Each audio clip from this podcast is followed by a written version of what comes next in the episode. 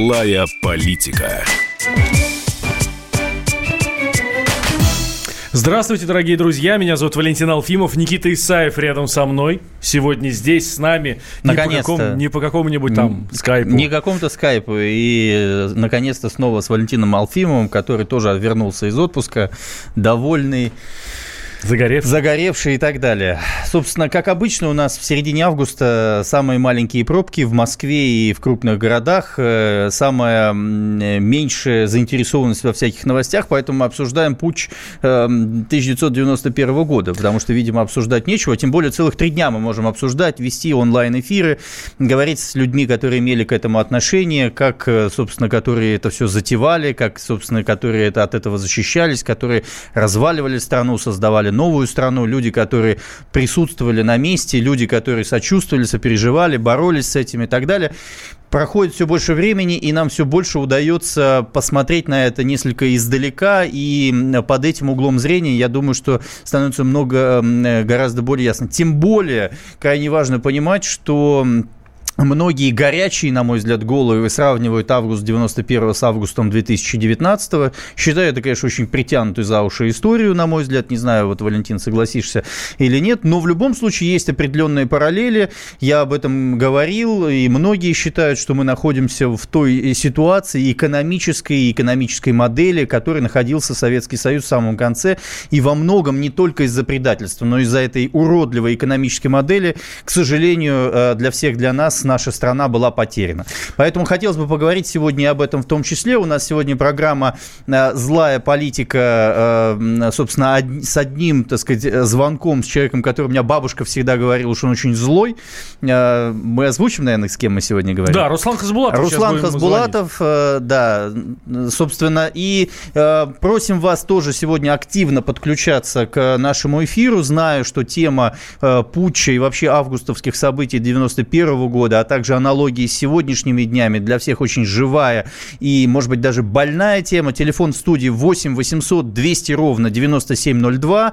Просим вас звонить э, и, собственно, э, обсудим эти вопросы. WhatsApp и Viber 8 967 200 ровно 9702. А, хорошо. Э, ты такими громкими словами говоришь, там, предательство и так далее. Никит, хорошо. Тогда, а, раз уж ты сам озвучил эту тему, ты можешь сравнить то, что происходит сейчас, с тем, что происходило тогда, в 91-м, это, соответственно, сколько там лет-то уже назад? Э, там, это уже 28 лет назад. Валентин, сколько тебе лет?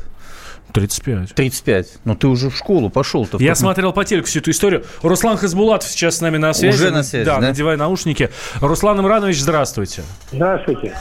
А, обсуждаем годовщину тех самых событий, которые были 28 лет назад. А, сейчас все смотрится совсем по-другому, все переживается уже совсем по-другому. Мнение у всех разное. Мы вот хотим узнать а, ваше мнение как человек, который непосредственно принимал участие в в августовском путче. Вы были исполняющим обязанности председателя Верховного Совета РСФСР на тот момент? Да, дело в том, что э, решающую роль сыграли, сыграло два фактора. Это москвичи, в огромном количестве выступившие на защиту закона и порядка и поддержавшие именно Верховный Совет России, российских руководителей – и парламент, Верховный Совет России. Вот это два фактора были. А что они сделали, Руслан Иванович? Собственно, мы же понимаем, что путь стал э, фактически предтечей развала Советского Союза. Вы считаете, э, ну, два вопроса. Первое, возможно ли было избежать этот развал? И второе... Э, возможно было, да. Возможно. возможно. Каким... Конечно, возможно. Дело вот в чем. Эти э, люди, они вообще-то, судя по их выступлениям, по их программе, в общем-то, не выступали против Советского Союза, не хотели там просто стать путчистами, взять на себя власть. Преследовали они вполне такие нормальные задачи, судя по выступлениям. Но они считали, что Горбачев ведет дело в тупик, и что про тот проект союзного договора, который Горбачев предлагает, это приведет к развалу Советского Союза. Скажите, а если бы ГКЧП победил, Советский Союз остался бы? А если бы остался, каким образом и какими методами, по вашему мнению? Я думаю, что конец был бы ГКЧП, ну, может быть, через месяц, через два. Потому что к этому времени Следствием Горбачевской демократической политики стало то обстоятельство, что весь народ стал политизированным. Были достигнуты очень большие демократические свободы. Народ не мирился с властями, которые пытались их опять загнать там в сарай, не давать выступать. Повсюду шли митинги, люди требовали улучшения условий. Так, а вот это, э, поэтому... Руслан Иванович, очень важный да. вопрос. Вы говорите, весь народ стал политизирован. Неужто да. малые города, неужто и деревни и села? города. Я бывал и в малых городах. Я сам был депутатом, избран из малого города на Северном Кавказе, в Грозном. Угу. Я вообще очень много за свою жизнь ездил и путешествовал. Не было областного центра в Советском Союзе, где бы я не побывал и не знал бы обстановку. Поэтому во всех малых городах, на Востоке, в Средней Азии, на Кавказе, на Украине, Белоруссии, везде огромные массы советских людей пришли в движение. Руслан Иванович, вы говорите об областных центрах. Это миллионники и, собственно, крупные города. И областные я... районные центры тоже. Мы очень хорошо знали обстановку. Я вас уверяю, период был это необычайный подъем. Вы хотите сказать, колхозники, духа, да. колхозники реально занимались политикой? Колхозники тоже, колхозники тоже. Все пришли в движение. И все, между прочим, не было озлобленности. Все как-то верили Горбачеву, все хотели и свободы, и в то же время хотели изобилия. Вот это и был кризис Горбачевской власти. Что он обещал, поверили. Люди пошли за ним, повсюду восстали, повсюду началось движение. Так, а экономическое положение стало ухудшаться. А можете, Руслан Иванович, если вы сегодня следите за обстановкой в стране, многие проводят аналогии с тем августом и сегодняшним, вообще с сегодняшней политической ситуацией. Есть ли сегодня интерес у простых граждан России и крупных, э, крупных городов, и малых городов, и деревень, к политике, или вы не сравните с тем э, энтузиазмом, абсолютно который возник не, тогда? Абсолютно несравнимое положение. Дело в том, что те, тот кризис 90 годов и расстрел парламента, и потом вот это закручивание гаек, в общем-то, основательно напугали людей. Они перестали верить и левым, и правым, и демократам, и антидемократам, и путинцам, и антипутинцам. Люди замкнулись. Они атомизированы, они не хотят никаких выступлений, никакого участия. А чего они хотят сейчас, скажите, Сталина и Брежнева? Нет, конечно, не хотят, и Сталина, Брежнева-то они не хотят. Кстати, вот этот вопрос вот тоже меня всегда интересовал, и я на него отвечаю следующим образом. Люди видят вот эту бесконтрольность властей, вот это коррупцию, вот это издевательство, вот это огромное накопление богатств узкой группой каких-то так. случайных людей, так. которые вдруг стали то ли у власти, то ли у бизнеса. И чего они и хотят? Вот они, и вот люди говорят так, досаден, на вас нет Сталина. Это вот, очень... мы говорим, они хотят Сталина, вы... Нет, сильную руку. они говорят так, на вас нет Сталина. Они не хотят Сталина, но они хотели бы, чтобы как-то вот таким образом дисциплинировать этих людей. Скажите, Они пожалуйста... Говорят, отчаяние угу. говорят, это на вас нет Сталина. Угу. Скажите, а тогда, в 91 году, страна и население были больше левые или все-таки были либеральные, демократические интересы и так больше далее? Больше были, я считаю, больше были либеральные, демократические. Они верили лозунгам, они верили, кстати, в то, что и, и с миром, с Западом, с Америкой мы можем дружить.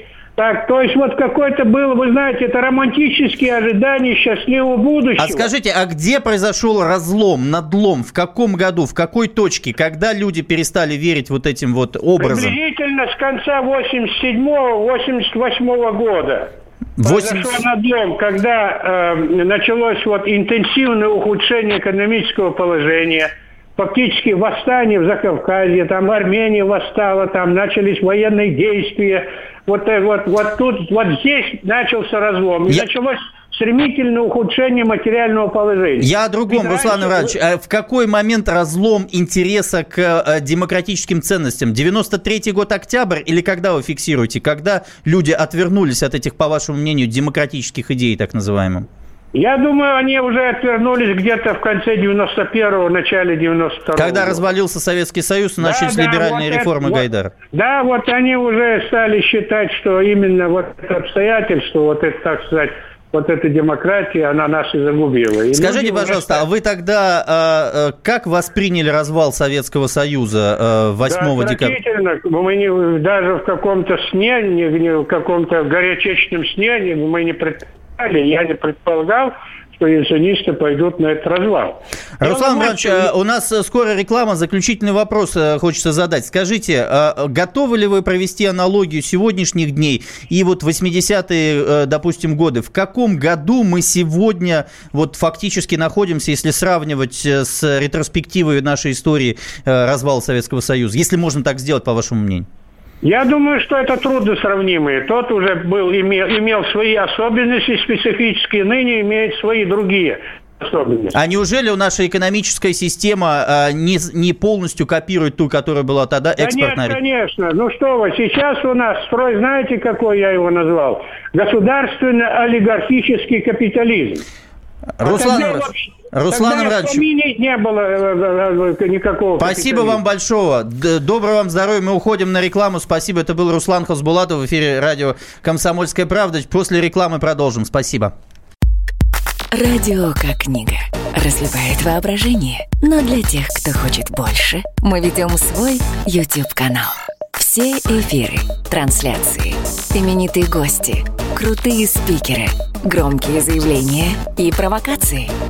Бурная жизнь прямо из студии. Радио «Комсомольская правда». Надо и сто раз услышать, и один раз увидеть.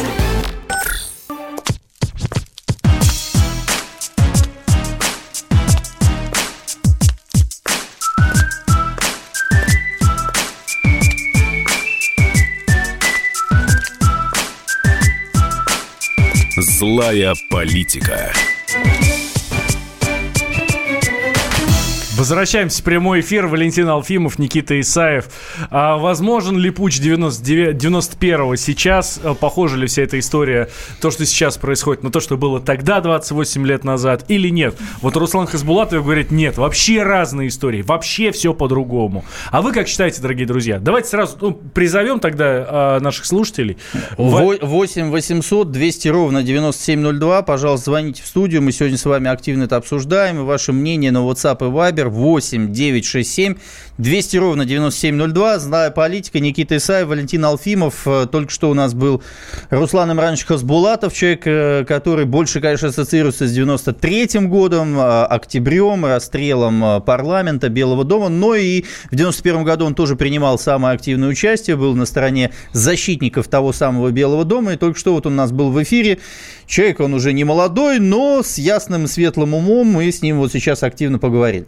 Относительно того, параллели с сегодняшним годом, я отвечу, э, скорее всего, все пойдет, конечно, не, не так. Э, и дело в том, что скорее запас прочности у власти несколько выше. Первое. А второе, что очень важно, э, действительно, политизация э, населения, здесь я соглашусь отчасти с Русланом Ивановичем, который сказал, что все население стало политизированным, а это имеет важное значение для политических преобразований, в том числе радикального свойства, революционного свойства и так далее, сейчас крайне невысокое. Мы это видим и с точки зрения э, присутствия на выборах, желания принимать в этом участие, вообще к доверию к власти, к доверию к политическим институтам и так далее. В такой аморфной стране, когда люди, очевидно, просто заснули, люди просто в лучшем случае придумывают название ракетам, которые предлагает Владимир Путин, э, им э, называть. В лучшем случае ропщет где-то там на кухне э, и туда спускают вот весь свой такой вот пыл, то с этим населением сделать ничего нельзя. Это население будет продолжать, к сожалению, деградировать. Если готовы сейчас люди звонить в студию со мной спорить, пожалуйста, говорите о том, что вы не деградируете, что вы выходите на какие-то улицы и так далее. Я вижу, куда вы выходите. Никуда вы не выходите. Максимум, в лучшем случае, это происходит в Москве. Вы по всей стране сидите в своих областных центрах, сидите в своих э, малых городах и принимаете все, что происходит. Принимаете разворовывание страны и так далее. Это первый фактор. Второе, у сегодняшней власти есть большой запас прочности финансовой. В первую очередь касающийся э, рекордных золотовалютных резервов, более 550 миллиардов долларов – И даже несмотря на то, что у нас рубль упал более чем э, сейчас 67 рублей за 1 доллар дают, люди, так сказать, не обращают на это внимания, резервы на это обстоятельство не идут. Но в любом случае, если возникнут какие-то сложности, то, соответственно, эти резервы будут направлены. Это второе. Третье. Советский Союз это была огромная, неповоротливая, идеологически э, уже неотесанная, экономически э, опасная машина, имеющая огромные расходы, в том числе на военно-промышленный комплекс, на поддержку Мадагаскара или кого-то еще. У нас сейчас очень небольшие расходы военные, 45 миллиардов, в отличие от Соединенных Штатов Америки, которые 720 миллиардов.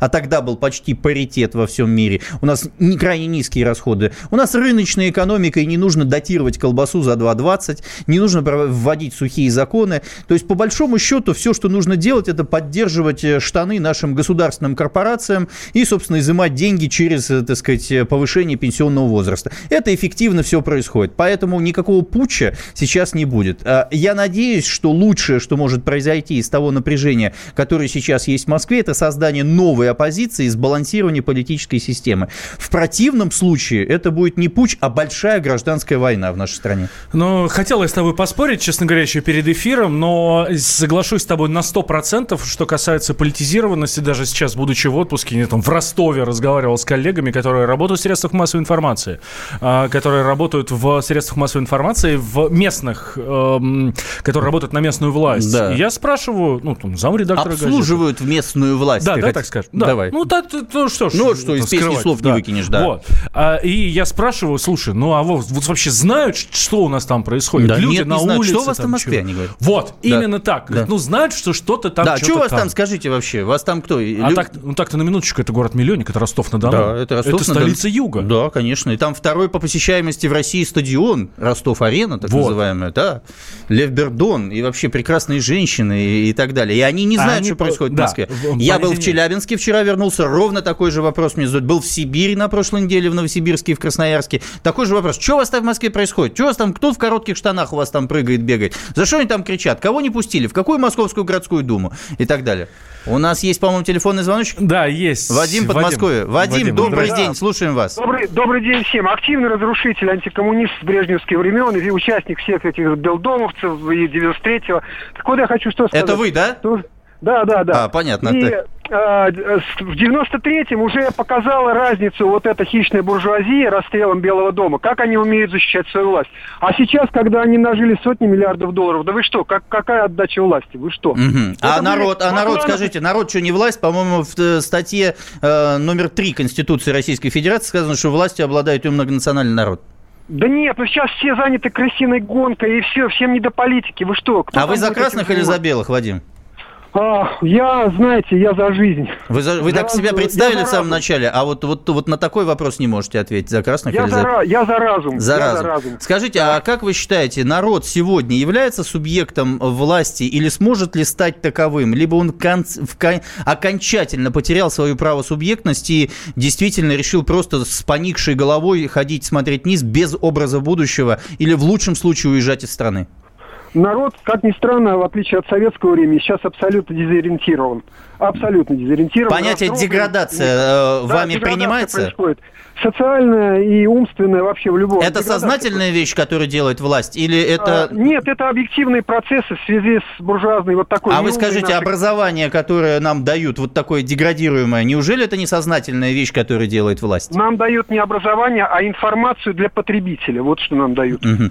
А, хорошо, спасибо вам большое, Вадим. Не, не, не согласен с твоим не согласен. тезисом с а, образованием, который ты приравниваешь к деградации. Угу. Объясни, пожалуйста. Объясняю. У нас э, стандарты образования, школьные учебники, программы, которые существуют, делают из людей дебилов, очевидно. Нет, подожди, дважды, два, дважды два учили в Советском Союзе, дважды два Ты знаешь, сейчас. я не про дважды Алгебру, два. геометрию учили тогда, учат сейчас. Я тебе про то, э, что дают на нач... в начальных классах, про то, э, как убирают необходимые предметы, математику, алгебру, в том числе количество часов. Я тебе говорю про то, что церковь решила нам возвращать э, э, закон Божий, э, значит, в школу, а министр образования занимается, просвещение, вернее, сейчас занимается именно этим вопросом. Я считаю, что советская школа, которая существовала, полностью развалена. То, что наши, наши вузы пытаются И подтягивать слава богу, топ потому что на дворе Советского Союза уже нет, надо вперед двигаться. У нас были Никит, лучшие, нас лучшие образчики как 40 лет образования и здравоохранения. Для своего времени. Не для своего времени,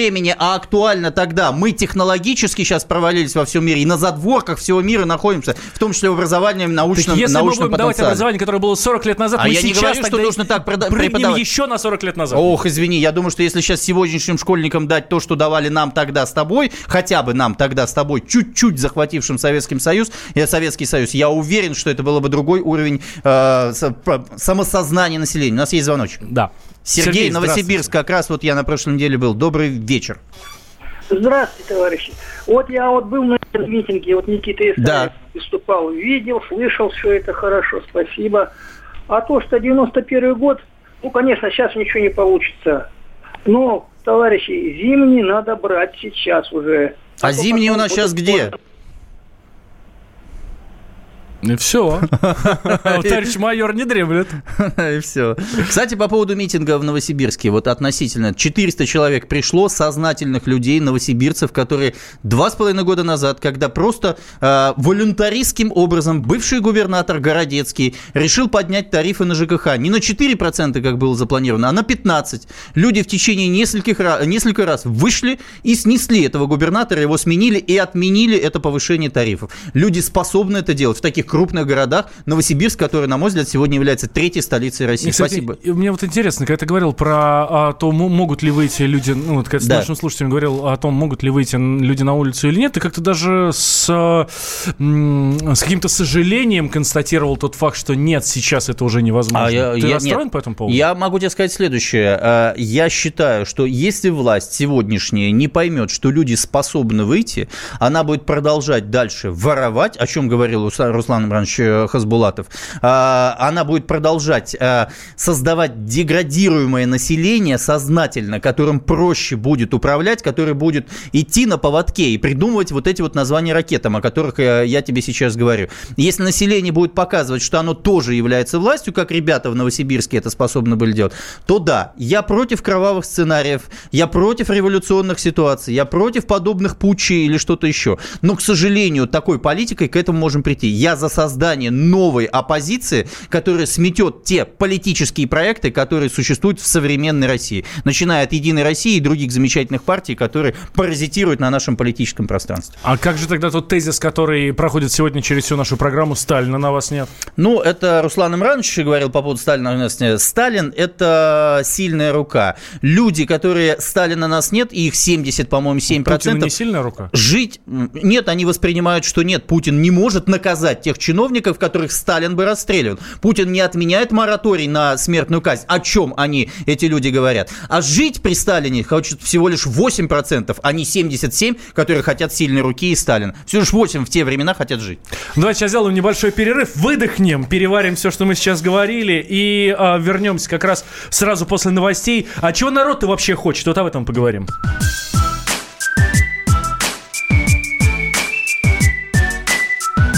Злая политика.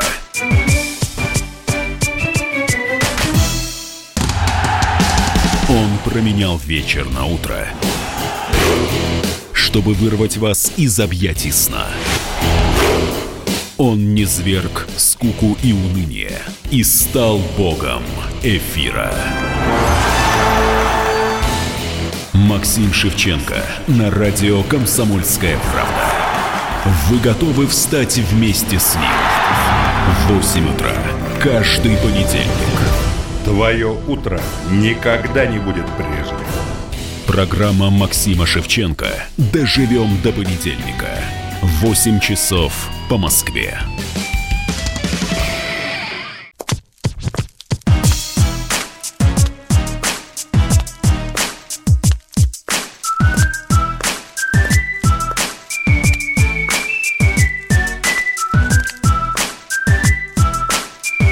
Злая политика.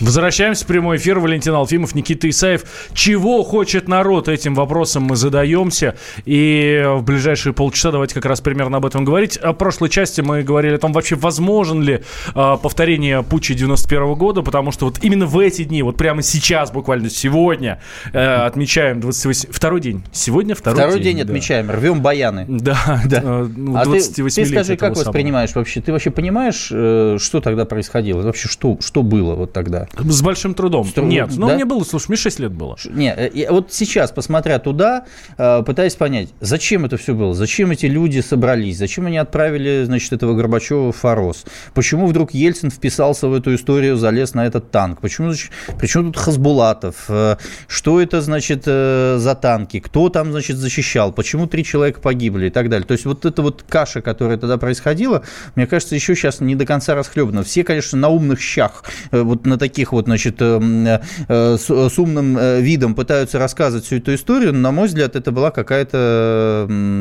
какая-то вот турбуленция, да, чего-то. Так и есть. Хаос Тем более, что а, мною перечитаны тонны литературы на эту тему. И ты ничего не понял. В, в том-то все и дело, что Да? я не в состоянии разобраться, потому что каждый пишет по-своему. Каждый говорит абсолютно свое. И там взять двух людей из двух разных лагерей, такое будет ощущение, что они вообще про разные вещи рассказывают. Ну, ну, То да. есть там будет пересекаться только, а, не знаю, танки приехали сюда, и Ельцин... Почему-то На Ленин. мой взгляд, люди Ленин просто боролись за власть. Появился вакуум власти, Очевидно, появился Слава очевидно. Горбачев, э, появился сильный Ельцин, э, появился бы еще более сильный Ельцин, и э, поэтому в этот момент, в момент относительного затишья, которое обычно в августе происходит все в отпусках на огородах посевных или уборочных, или все, что там угодно, в конечном итоге решили под эту... Вот сейчас рубль на 15% опустили, а тогда решили Г- Г- ГЧП устроить и так далее. Я был в пионерском лагере, подрался с одним парнишкой, мы оба легли в, ли- в изолятор, и, значит, э, три дня я пролежал вот эти все, да, когда спрашивают, что ты делал в ночь, значит, с 19 на 21, я вот в изоляторе в спортивном лагере пролежал. Приехал, и, в общем, бабушка первое, что сказала, почему-то мне всех взяли. Ну, я подумал, ну, хорошо. И сейчас вот не более того, я понимаю, что тогда происходило. К сожалению, это стало действительно предтечью развала Советского Союза. На мой взгляд, к сожалению, никто тогда об этом обстоятельстве не переживал, хотя буквально весной 90, по-моему, первого года проголосовали за его сохранение, по-моему, процентов более чем 70.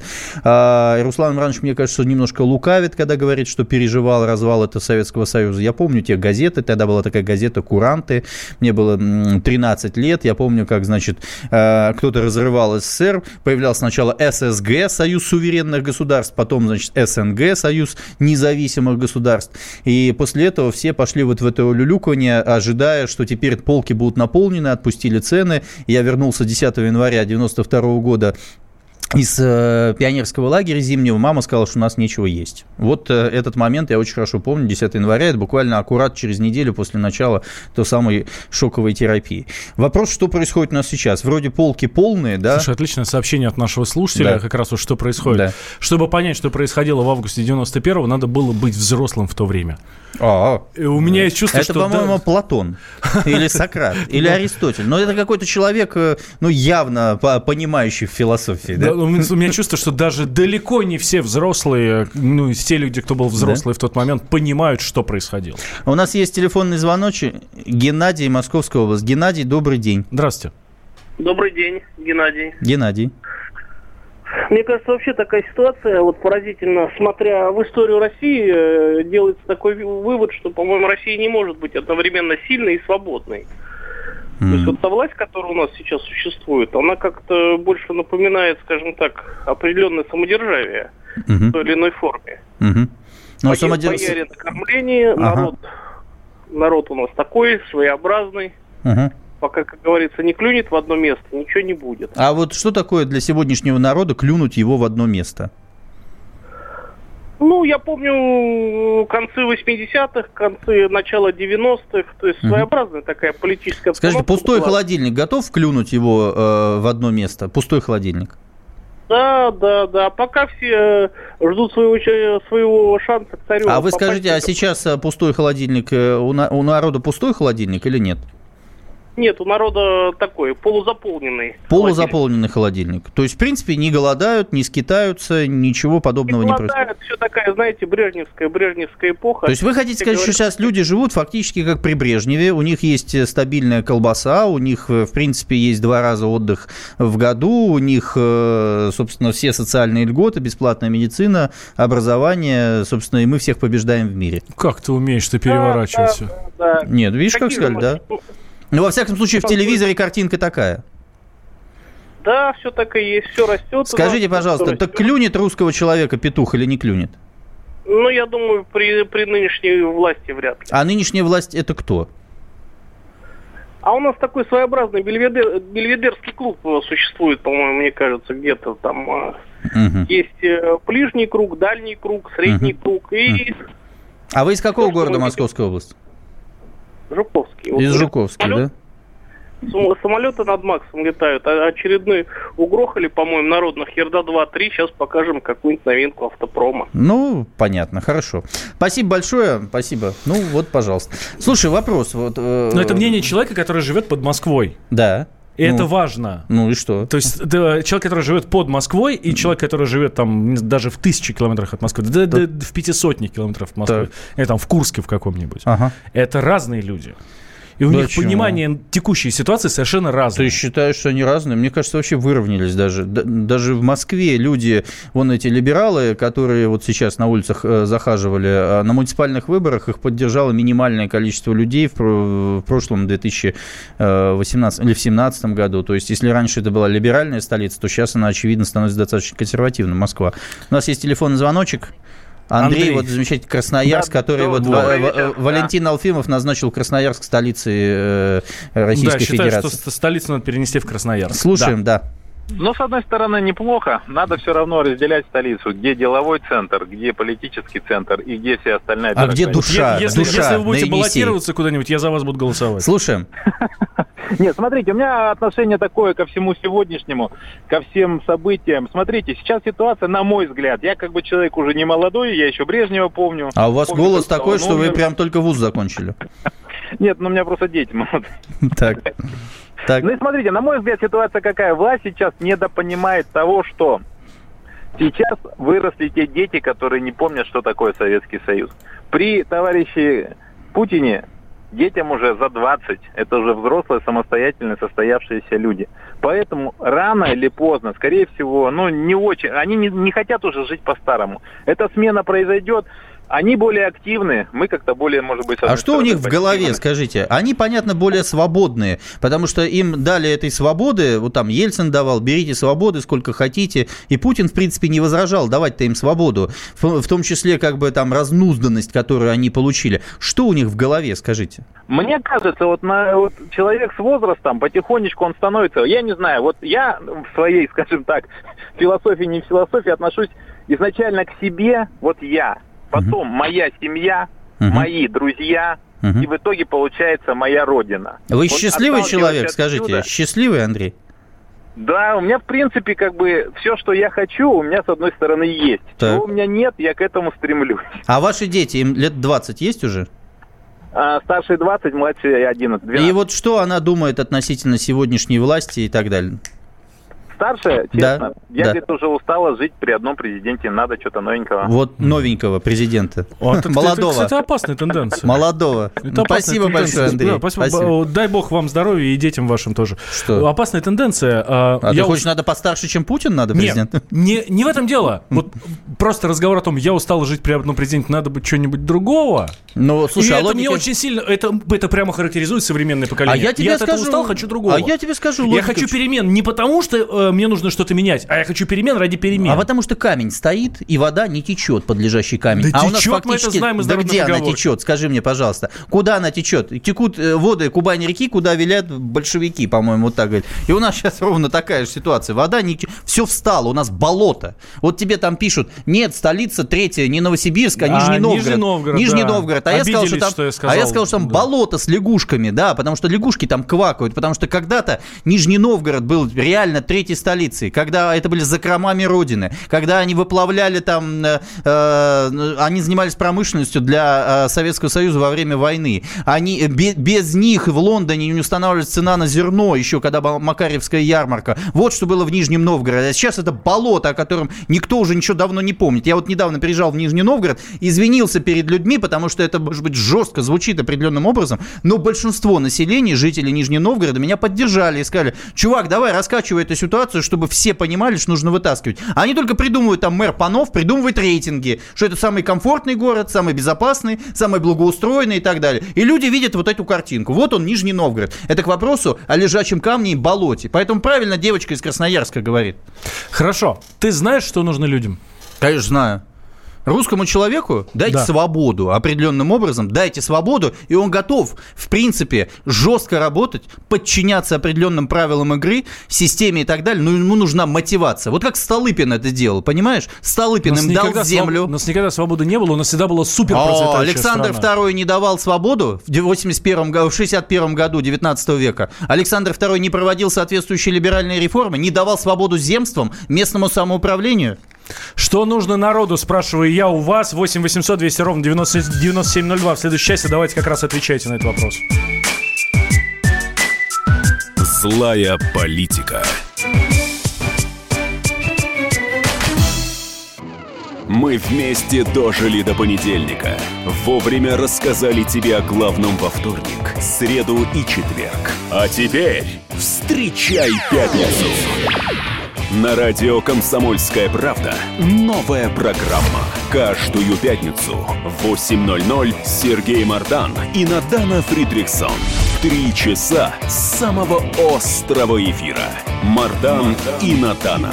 В программе «Опять пятница». Взболтай и можешь смешивать.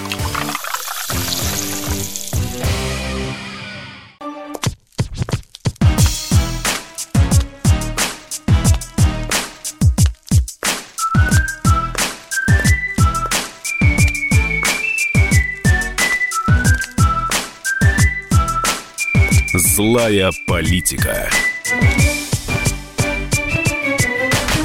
Возвращаемся в прямой эфир. Спрашивал а, Никита Исаев, Валентин Алфимов. Я тут спрашивал, народ, что вам надо? Что вы хотите? Народ? Да. Народ говорит следующее, дайте нам работу, вот сейчас он так говорит, вот народ, который за это все время ждет от государства работу, дайте нам возможность себя реализовать. Не зажимайте нас налогами, не зажимайте нас административными какими-то возможностями. Дайте нам эту землю, которая так бесконечная, которую вы все скупили и распродали непонятно кому, которые не возделываются, в лучшем случае какие-то крупные компании, которые всю, весь свой доход куда-то в офшоры выгоняют. вот что говорит, наверное. Слушай, серьезно. Я ну, тебе вот... говорю конкретные вещи, которые нужно сделать. Дайте людям землю и на, на ней работать. Люди способны будут в том числе организовать и промышленное производство там. Я слышу в тебе Германа Стерлигова сейчас. Германа Стерлигова? Ну, пожалуйста. Который тоже говорит, а людям ты, надо уйти на а землю ты, а ты считаешь, и на ней работать. А ты считаешь, что Герман Стерлигов в этом отношении ну, не прав? Нет, я вообще во многом Одна с ним согласен. Из, самое так. Э, развитое время, самое, эм, скажем, э, э, с точки зрения динамики развития страны, время Столыпина, когда мы по всем показателям были первые в мире. На 85% страна была была аграрной. На 85%. Притом развивалось и промышленное производство в, том тогда, в, то, в тот момент, пережив э, промышленную революцию времен Александра Третьего.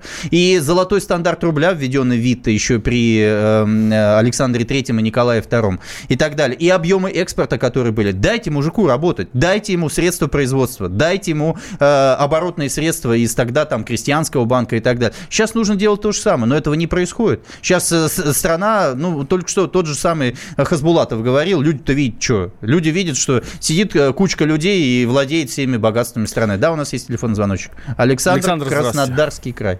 Да. Добрый день. Здрасте. Добрый. Э, хотите знать, что хочет народ? Да. Хочется, чтобы не обманывали. Угу. Развейте, развейте мысль, мысль развейте. Ну как вот, в свое время Владимир Ильич э, пообещал, что землю народу и крестьянам в итоге забрали все. Сейчас, если дать землю, ну, я уже не знаю, что с ней делать. Людей загнали в коробочки вот эти, которые многоэтажные. И собачек разводят, а потом говорят, что они не размножаются.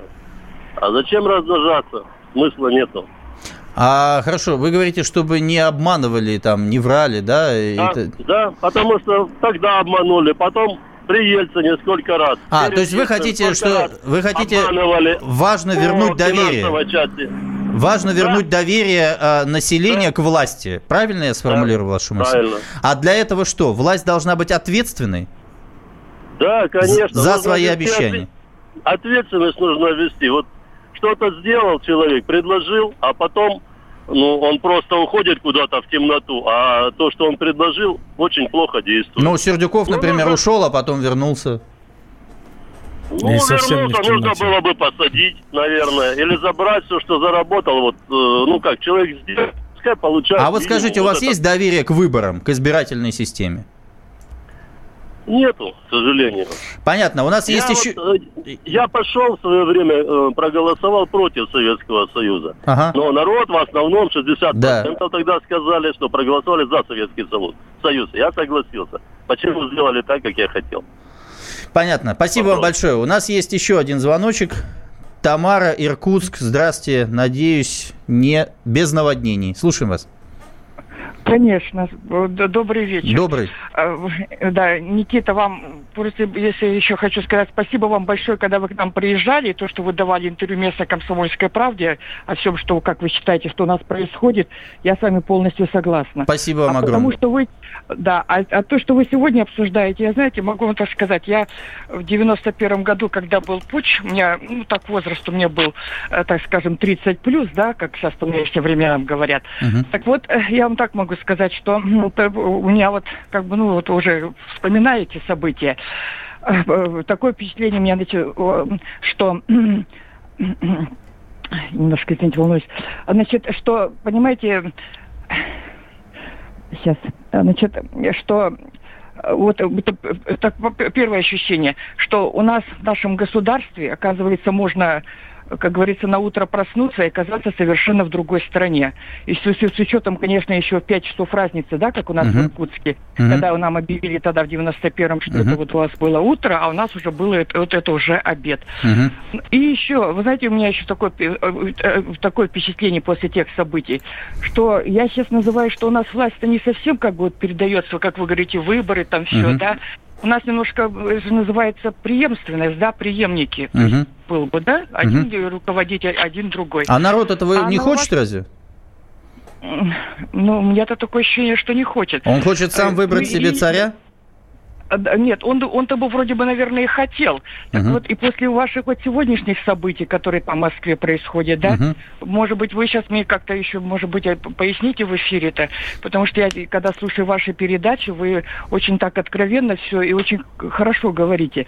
Мгм. Скажите, пожалуйста, а вот э, если все-таки, как вы говорите, народ захочет, да, озвучить Мгм. для э, наших руководителей, самого, ну, как на сегодняшний день, для самого главного нашего руководителя, который, как я считаю, на сегодняшний день при нынешней ситуации, от него все зависит. Мгм. Если здесь все-таки вот какой-то люди захотят это озвучить, Мгм. Все-таки они могут выйти на, обращаю внимание вас, на Мгм. санкционированный митинг. Ну, конечно, Но могут. только Э, В принципе, и Путин об этом говорит, что, пожалуйста, он буквально на днях э, или вчера давал интервью в э, Париже, по-моему, и говорил об этом обстоятельстве.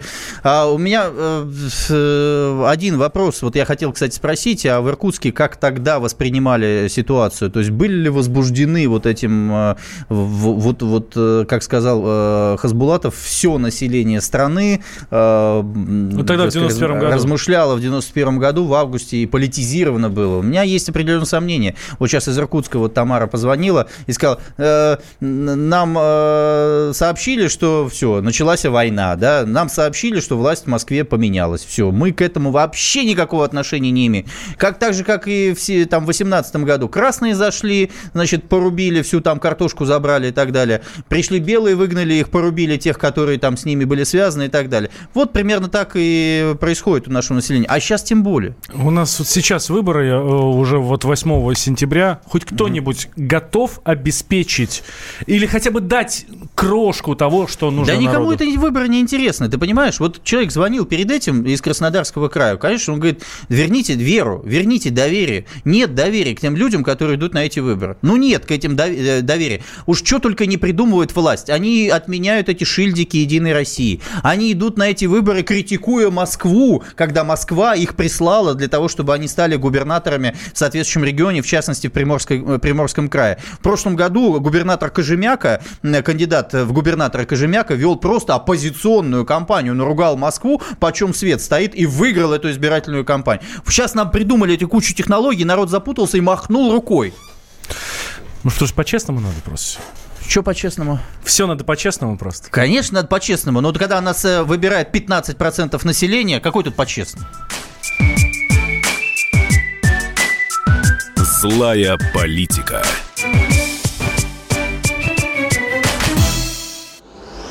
От чего зависит цена? От спроса и предложения. Поэтому любой экономист скажет, что радио «Комсомольская правда» – самый ценный товар на рынке. Ведь мы не берем денег за спрос, а от нашего предложения нельзя отказаться. Что происходит в стране и мире и как это влияет на ваш кошелек? Разбираемся с экспертами в программе «Экономика». Никита Кричевский. По средам с 17 часов по московскому времени.